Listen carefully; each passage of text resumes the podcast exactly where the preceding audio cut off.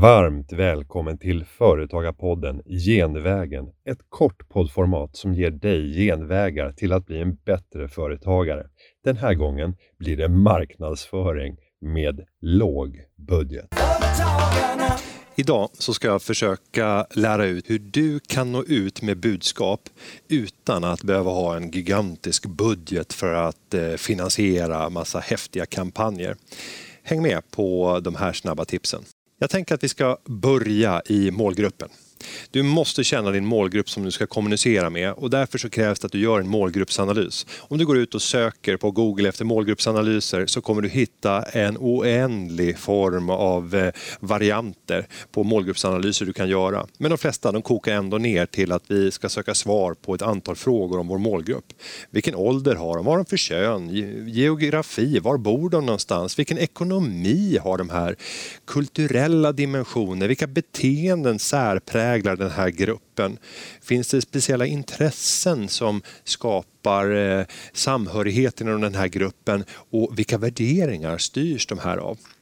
Att göra en målgruppsanalys går att göra på så oändligt många sätt. Man kan göra djupintervjuer, köpa dyra statistiska undersökningar.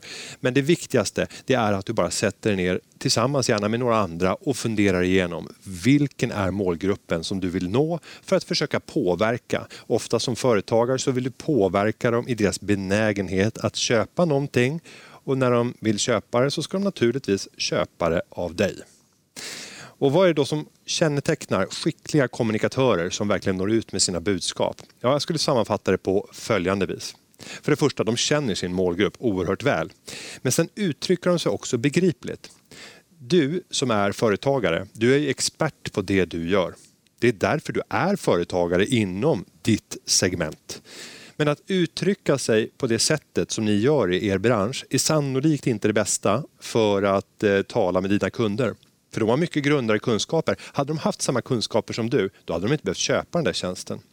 Så för många företagare så handlar det om att ta ner sin kommunikation till en nivå som är väl anpassad för de kunder som ska köpa tjänsten som är mycket mer okunniga än vad du är. Det där kan kännas lite fattigt när man har lagt åratal på att utbilda sig och skaffat sig branscherfarenhet kanske under ett decennium och sen så ska man prata på ett sätt som gör att det blir oerhört förenklat. Men det är hemligheten med kommunikation, att prata så att alla förstår. Sen vågar ofta skickliga kommunikatörer vara oväntade. Och du måste vara lite oväntad för att kunna tränga igenom det enorma brus av kommunikation som finns där ute. Och särskilt när det gäller kommunikation i sociala medier. En skicklig kommunikatör håller också en jämn hög nivå. Man håller inte på och svajar fram och tillbaka och ena gången så har man ett djupt personligt tilltal och andra gången har man ett professionellt tilltal. Tredje gången så drar man ett skämt och fjärde gången så eh, tilltalar man på, på juridisk svenska. Det finns en konsistens i en skicklig kommunikatör som gör att man har en jämn hög nivå för att på så sätt inte drabbas av bristande trovärdighet i budskapen. En skicklig kommunikatör är också noggrann med att respondera på all den kontakt som man får med sin följarbas som kanske kommenterar och visar sin uppskattning och engageras av dina inlägg.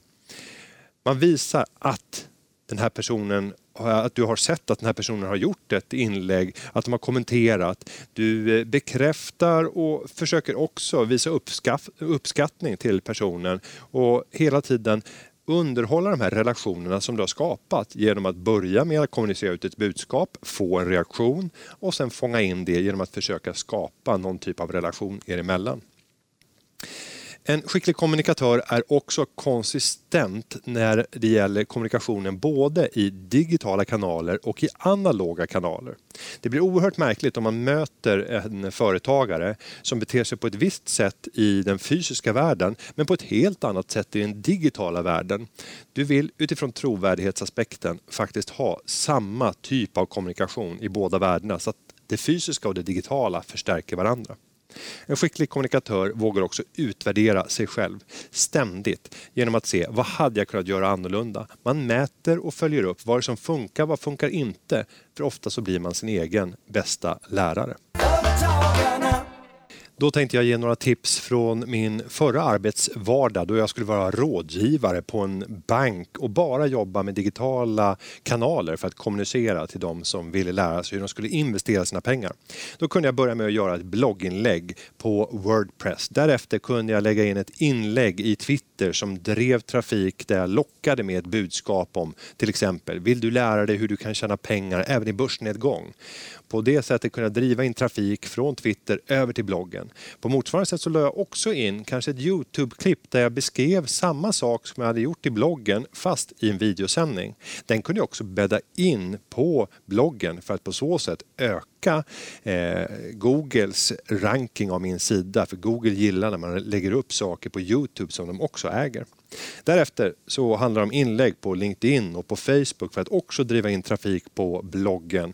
Eh, och där var tilltalet viktigt och det är skillnad på vilket tilltal du ska ha om du pratar med någon på LinkedIn versus på, på Facebook. I LinkedIn då kan vi tillåta oss att prata mer professionellt och mer affärsmässigt medan vi på Facebook måste bli mer personliga och privata eh, och ha ett annat typ av tilltalssätt. Så genom att jobba med olika kanaler så kan man hjälpa till att bära ut kommunikationen på ett helt annat sätt. Och sen handlar det om att återanvända material och korsbefrukta och se till att kommunicera ut i så många kanaler som möjligt. Det handlar inte om att göra så himla mycket saker utan det handlar om att kommunicera ut det man faktiskt har. Så avslutningsvis för att lyckas med att tränga ut i sociala medier. Ja, det första är att ha ett tydligt budskap. Helst av allt så vill du att det här ska polarisera lite grann, att det ska kittla, det ska finnas någon typ av motsatsförhållande i förhållande till någonting annat, för då blir det en större spänst i det. Och jag förstår att för många företagare så kanske man inte kan hitta den här polariserande delen som skapar friktionen mot någonting annat. Men försök hitta någonting som överraskar, någon överraskande fakta kopplad till det budskapet du vill komma ut med. Gör enkla visualiseringar som förstärker ditt budskap. Och helst av allt så vill man ju ha någon typ av grafik som gör att eh, den som tittar på det stannar upp och blir nyfiken. Det handlar också om att du måste leverera en trovärdighet. Kan du utöver ditt eget företag sätta någon annan trovärdig etikett som källa på det material du förmedlar, då ökar du träffsäkerheten i din målgrupp. Du vill också vara effektiv när du taggar dina inlägg.